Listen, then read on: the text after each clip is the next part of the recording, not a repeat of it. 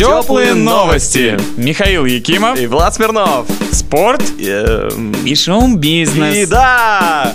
Четвертый тур чемпионата России ознаменовался очередным судейским скандалом. В матче «Зенита» и «Волги» судья Евгений Турбин удалил нападающего петербуржцев Халка, показав ему вторую желтую карточку за то, что он выполнил штрафной удар, назначенный в ворота «Волги», не дождавшись свистка. И по правилам наградить игрока горчишником за подобное он был обязан. Однако загвоздка состоит в том, что штрафной разыграл Широков, а не Халк. Фатальная ошибка. Но в итоге «Зенит» все равно сумел победить, благодаря хэт-трику Дани 3-1. Интересно, если бы питерцы проиграли, разговоры об объединенном чемпионате разгорелись бы с новой силой? Из остальных результатов тура можно отметить победу Ростова в Махачкале 1-0, благодаря которой ростовчане теперь делят первую строчку со Спартаком. И ничью в Краснодаре, где местная Кубань стала первым клубом, сумевшим отобрать очки у Спартака, сыграв 2-2. Тон по-прежнему остается единственным клубом, не набравшим ни одного очка. В четвертом туре они дома проиграли Уралу 1-2. С одинаковым счетом 0-0 закончились противостояние Рубина с ЦСКА и Амкара с крыльями Советов, а Динамо победила Терек 1-0. Сегодня четвертый тур закончится матчем Краснодара и Локомотива. Кушаешь, слушаешь.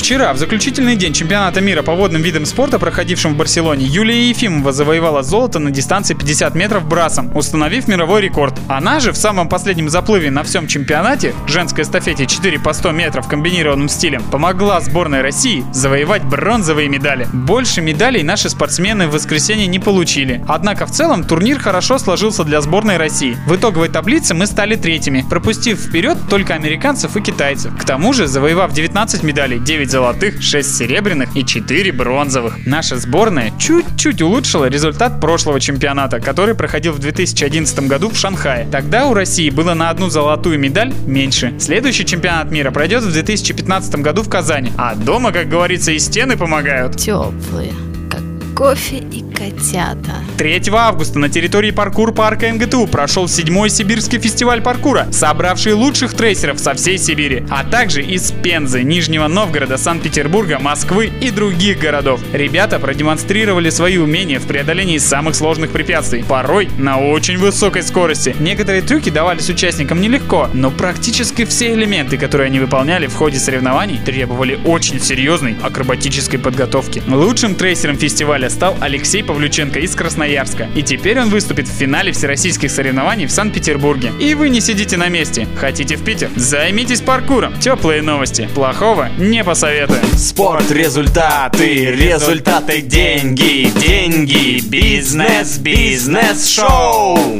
И начнем с горячих новостей, которые большие телеканалы назвали международным скандалом. На рок-фестивале в Одессе бас-гитарист группы Bloodhound Gang осквернил государственный флаг Российской Федерации. Видео доступно в сети, и на нем видно, что флаг РФ уступает на сцене место сине-желтому флагу Украины, после чего Джаред Хесселхоф засовывает бело-сине-красное полотнище в трусы и бросает его в зал, при этом предложив публике не рассказывать про это Путину. Реакция последовала достаточно быстро. Коллективу запретили выступление на фестивале Кубана в Анапе, российские политики резко высказались в адрес группы, а на музыкантов было даже совершено нападение. Сначала их автобус закидали яйцами, затем несколько крепких парней в аэропорту Кубани попытались сделать басисту тугой галстук из американского флага. Добавим несколько фактов. Вокалист сразу же после инцидента прямо на концерте перед следующей песней заявил, что такой ерунды не поддерживает. Басист днем ранее надругался и над флагом Украины тоже, что не вызвало реакции публики вообще, а на пресс-конференции группа заявила, что это всего лишь традиция, ведь все, что попадает на сцену и выбрасывается в зал, должно пройти через трусы бас-гитариста. Так что совершенно непонятно, зачем раздувать международный скандал. Можно было совершенно спокойно пустить Bloodhound Gang в Анапу и кинуть им на сцену казачью саблю, наждачку или на худой конец ежика и проверить, насколько басист верен своей традиции. Ведь панки на то они и панки, что выступают против действующей власти. Согревающие,